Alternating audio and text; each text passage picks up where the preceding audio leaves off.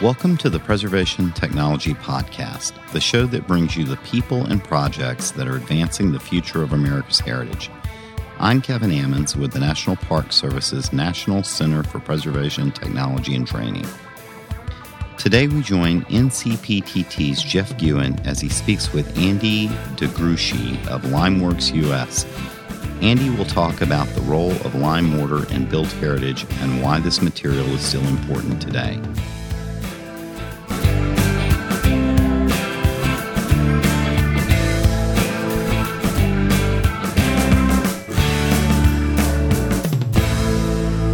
Tell me about a few of the structures that you've worked on.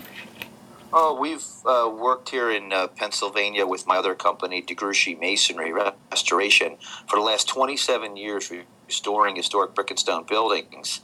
Some of those have included work at Hope Lodge, Daniel Boone's Homestead, William Penn's Homestead, the James Hoban, that's the architect of the White House's memorial in Mount Olivet Cemetery in Washington, D.C., a myriad of historic Victorian homes, farmhouses in Bucks County, Pennsylvania, where I live, and all sorts of accoutrements, smokehouses and summer kitchens and basements, some not so glorious buildings, but just a lot of hard work in the maintenance using appropriate materials to fix those vintage structures. So do you primarily work in the Pennsylvania area, the Northeast, or do you travel to other parts of the country as well?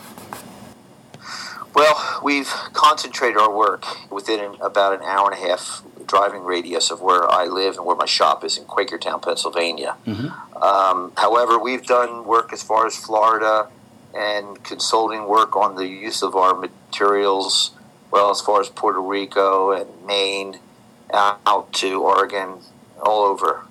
And to Nashville, I know, because that's where I met you originally at the NCPDT Nationwide Cemetery Summit. Are cemeteries something that you work on frequently? We don't do a lot of cemetery work ourselves, although I did mention we restored the architect of the White House is James Hoban, and his memorial is in Mount Olivet Cemetery. So that's one case, and there's dotted throughout our history, there's been some work to statuary and memorials, but really why I was at the Nashville program and my connection with cemeteries is that we actually went to Arlington, to Nashville by the prompting of a professor at Columbia, and that particular conservator I just mentioned was working in Arlington. Because they saw our laboratory and they saw all of what we're doing and said, you know, you are like the best kept secret. You really need to step up to the plate and tell the world that you're here. And that's why we're even doing the radio interview now, trying to get the word out that we have some great resources. Taking that a step further, there's a lot of confusion around the terminology related to lime mortars and the specifications. I wonder if you could break some of that down for me, the different types of lime, and also talking about what is the difference between historically accurate lime as compared to the improved or modern types. Yeah, it's a very good question, and it's a little bit of a peeve with me because, you know, really lime is lime. It has been the same raw material from the beginning of time until now. Nothing has changed, but as you know, a lot of smoke and mirrors and confusion puts the end user, puts the building owner, puts architects, engineers, masons in a state of confusion. And really, it is a very, very simple thing to understand once you do understand it, and that is lime has always fallen into two categories. It's always been pure, high calcium, 98% pure, and lime, when I say lime, I do mean the shells and bones of marine life that built up over millions of years without any impurities in it. If it was 98% pure, just that comprising of that, then that is called high calcium lime. And then it falls into the second category, which is an impure lime. Now, we designate that into two breakdown of two areas. One would be dolomitic, which would have a certain percentage of magnesium, and then a magnesian lime, which has a larger percentage of magnesium. But they always fall into two categories. It's either pure lime or not pure lime. Now, the thing is, when we look at ancient structures throughout the world, a lot of material scientists will study them and say, let's not look at what is broken about this building. Let's look at what's working so well that it's still here after 500 years. And they'll find common denominators. And with the mortar, they find that the basic rule in masonry is you never can fight water and win. Water will always win in the end. So the mortars in these ancient buildings had a lime and sand composition that would help to process moisture out to the atmosphere again. It would not trap moisture. Had it trapped moisture or reacted with sulfates and other negative reactions, then the demise of the structure would have been accelerated and it wouldn't be here 500 years later. But they found that when you use a lime that is a catalyst to processing water back to the atmosphere, now you have a symbiotic relationship with nature and with water. Therefore, you are now not in conflict with nature, but you're going to survive because you've found a way to get along. And the way that it does get along is that when the limestone, which it could be a block of this sediment that I mentioned, is burned, it's the one stone that when you cook it for 48 hours at maintaining 1,650 to 2,000 degrees, you'll push off the carbon dioxide content in the stone. And in doing that, after the stone has cooled, and then it weighs 44% lighter than it did when it went in the kiln, but it's cool. When you reintroduce water to it, it will violently take that water in what's called slaking, like slake your thirst. It'll draw the water in so violently, it'll boil the water it sits in within a 10-minute period. However, a little-known fact is that if you look at that same mortar now that's been made with that lime putty, and sand had been added to this putty that has had the water reintroduced to the limestone, you can go in the future 10 years and 20 years and 30 years, and the lime is always slowly converting back into a limestone again through carbonation. It violently draws carbon dioxide out of the slaking bath at first, and it's a young buck at that time. But 5 years later, 10 years later, 50 years later, it is still trying to convert back into a limestone and will always draw carbon dioxide out of the air. So that's the symbiotic relationship, again, with nature. When all these nor'easters and wind and water blow on buildings, they're delivering carbon dioxide, and the lime mortar joints are hydrophilic. So these walls that get saturated, they actually give up their water towards the attracting lime mortar, which then says, can we have that carbon dioxide from you because we're still converting back into a stone, and then it releases the rest of the vapor out to the atmosphere. So this dynamic that's been going on, which material scientists have come to understand, is something that has preserved historic fabric, because no longer does the soft sandstones and bricks that had they had the wetting and drying cycles go through their faces would have exfoliated and been damaged. Now the historic bricks and stones give up their moisture to the hydrophilic and attracting lime mortar. When the Romans, who are famous as architects and builders, used lime, and they burned lime at this time-honored temperature to maintain the reactivity of the lime between 1,650 and 2,000 degrees, it had the ability to convert back into a limestone. However, today's modern production dead burns lime in many cases that overcooks it. And when you say to the lime that you can get at any hardware store available in the country today, and say, well, I'm going to add water and sand to you, I'd like you to convert back into a limestone and become as hard as hopefully you were at one time as a stone, that inert dust can only be used for adding plasticity and flowability to a cement mortar, or controlling the setting time of a cement mortar.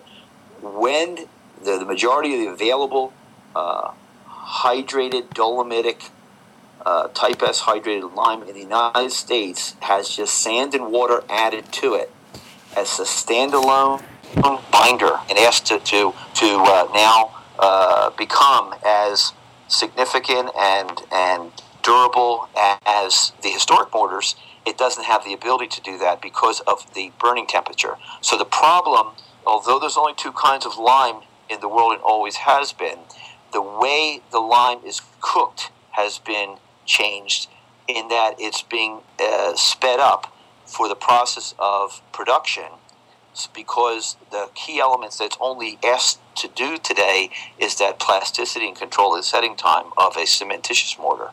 So we personally have not had any success with using a type S hydrated lime and adding sand and water and then putting it into service as an exterior above grade mortar in freeze-thaw, extreme freeze-thaw cycles like the northeast mid-Atlantic states where I'm from. The limes to reproduce historic mortar, when we work at some local building, someone might say, are you going to go build a kiln and find local lime and reproduce every element as it really originally was? Well, the cost becomes a problem. So we import the naturally occurring hydraulic lime, which is pure high calcium and the evenly dispersed silica, so that we know when we add certain percentages of sand, we're going to get a final result that is going to have a known value for, liquid and vapor permeability, PSI strength. So it's true that in the United States and in Pennsylvania, maybe these historic structures were not built with French hydraulic lime, but it's a suitable replacement that pound for pound, cost-wise, is reasonable, and we are putting in an in-kind replacement that will do no harm.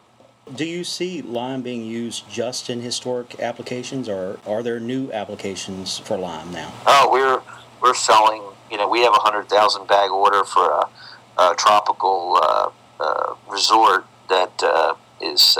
We're creating a lime for a green build because of, as I mentioned, the lime, the mortars that we've used for historic restoration. Our intent was only to use them to do an in-kind replacement, like to like, instituting no material that was going to cause an associated damage to historic fabric surrounding the stone or brick, like the window frame or something expanding and damaging, because of what we used. However, as I mentioned about people from the cemetery, conservators and fine arts finishing people come along, we've also found that, it really meets the criteria for gold and platinum lead credits, because when you're trying to lower the embodied energy altogether of the building of what was been used by reclaiming and recycling, existing post-consumer material and getting, all sorts of energy advantages and improving indoor air quality. They find that the lime, just to begin with, because there's 7,500 years of building history proving that it works, where modern cements, although introduced in the 1870s in the United States, in my opinion, did not fully take hold until after World War II. So the window of time where cement absolutely dominated for all veneer mortars and building and stucco and everything came from 1945 till now, so a short window of time. But the embodied energy to create a pound of Portland cement, which is the binder for modern stuccos and brick-laying mortar and stone mortar, is incredibly high. Matter of fact, I believe there's the efficiency is very low because there's more waste than there is usable product. Now, lime mortar does have to be reapplied occasionally because it does work with the environment. How often does that have to be done?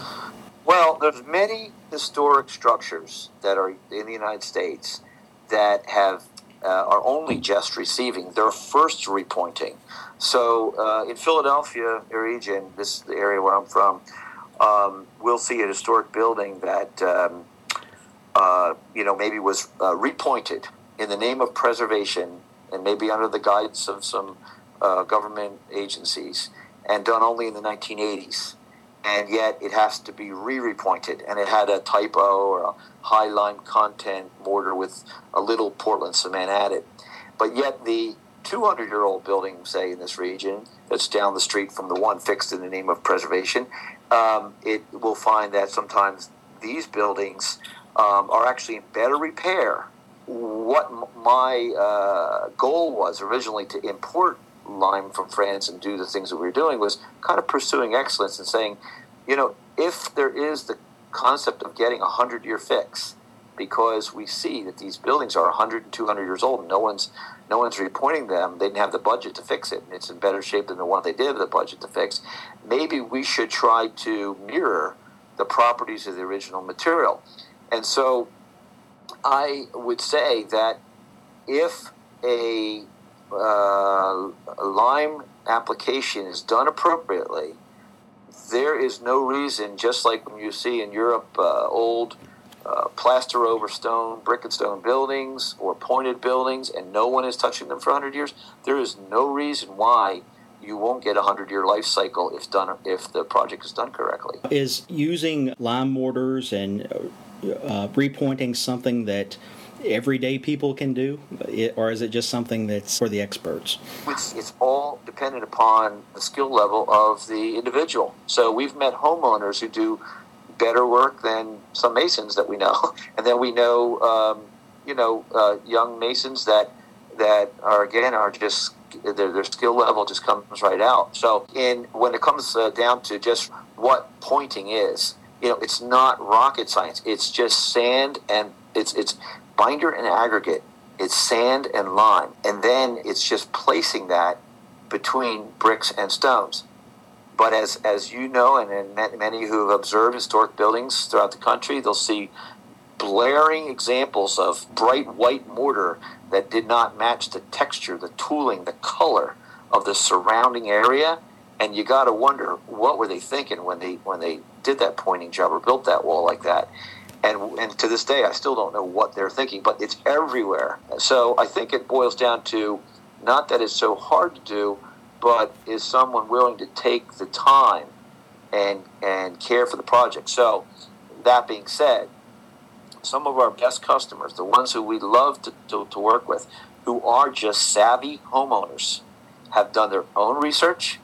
They concluded what they want, how to do it. They'll take a class, and then they will take the time to just, if they're going to do it, if they're going to point the whole home, they'll commit themselves to, I'm going to do maybe even only 1 square foot, but I'm going to do it right. Now, tell me about Ian Cram. Ian Cram, yeah, he's a great man, 83-year-old Scottish stonemason, lives in Bangor, Pennsylvania, just about an hour and a half north of here where I live in Quakertown. And Ian, his family has been steeped in stonemasonry since 1750 in Edinburgh in Scotland. And along the way, just with his, I think the common denominator amongst craftsmen and artisans is his love for the trade had caused him to assemble a book back in 92, I believe. It was called The Art of the Stonemason.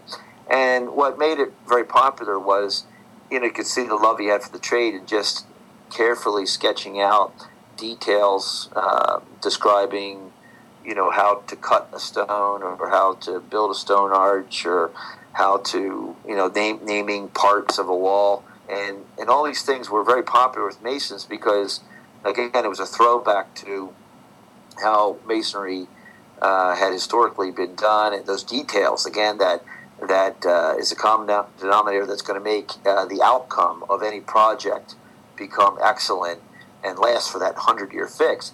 And so he began to develop a following of people in the masonry, stonemasons, and I, being one of them, you know, bought his book years ago, and then of course he's so local. I touched base with him about some things and became friends with him.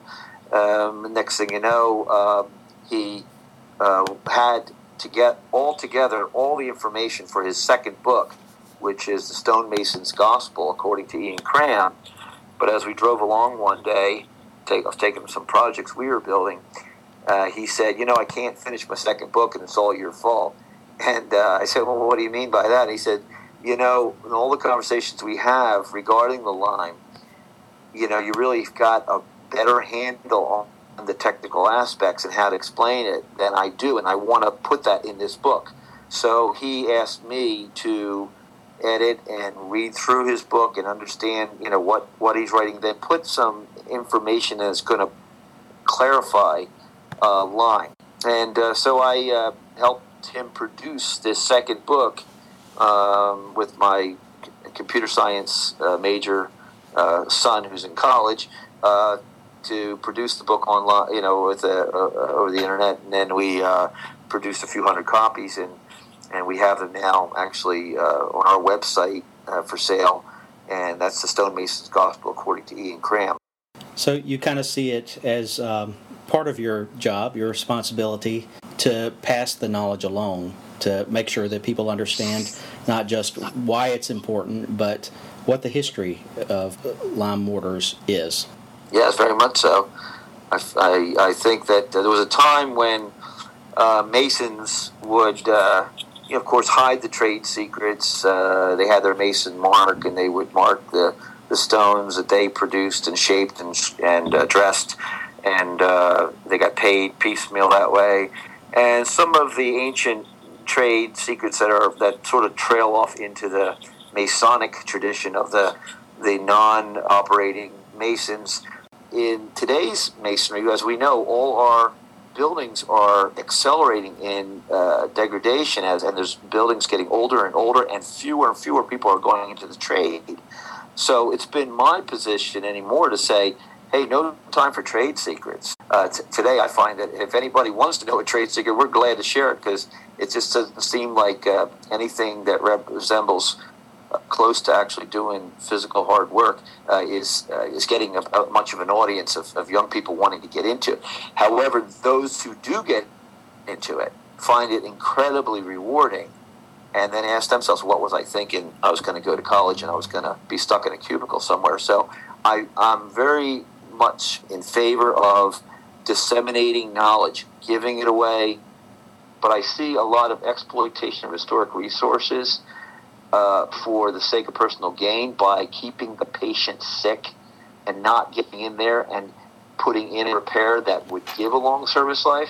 And so I'm totally opposed to that, and I want to blow the blinders off of that thing, and I want to shed as much light on these subjects so that we can move on with the good and excellent conservation of our nation's historic resources. Well, excellent. Andy, thanks so much for being on the podcast.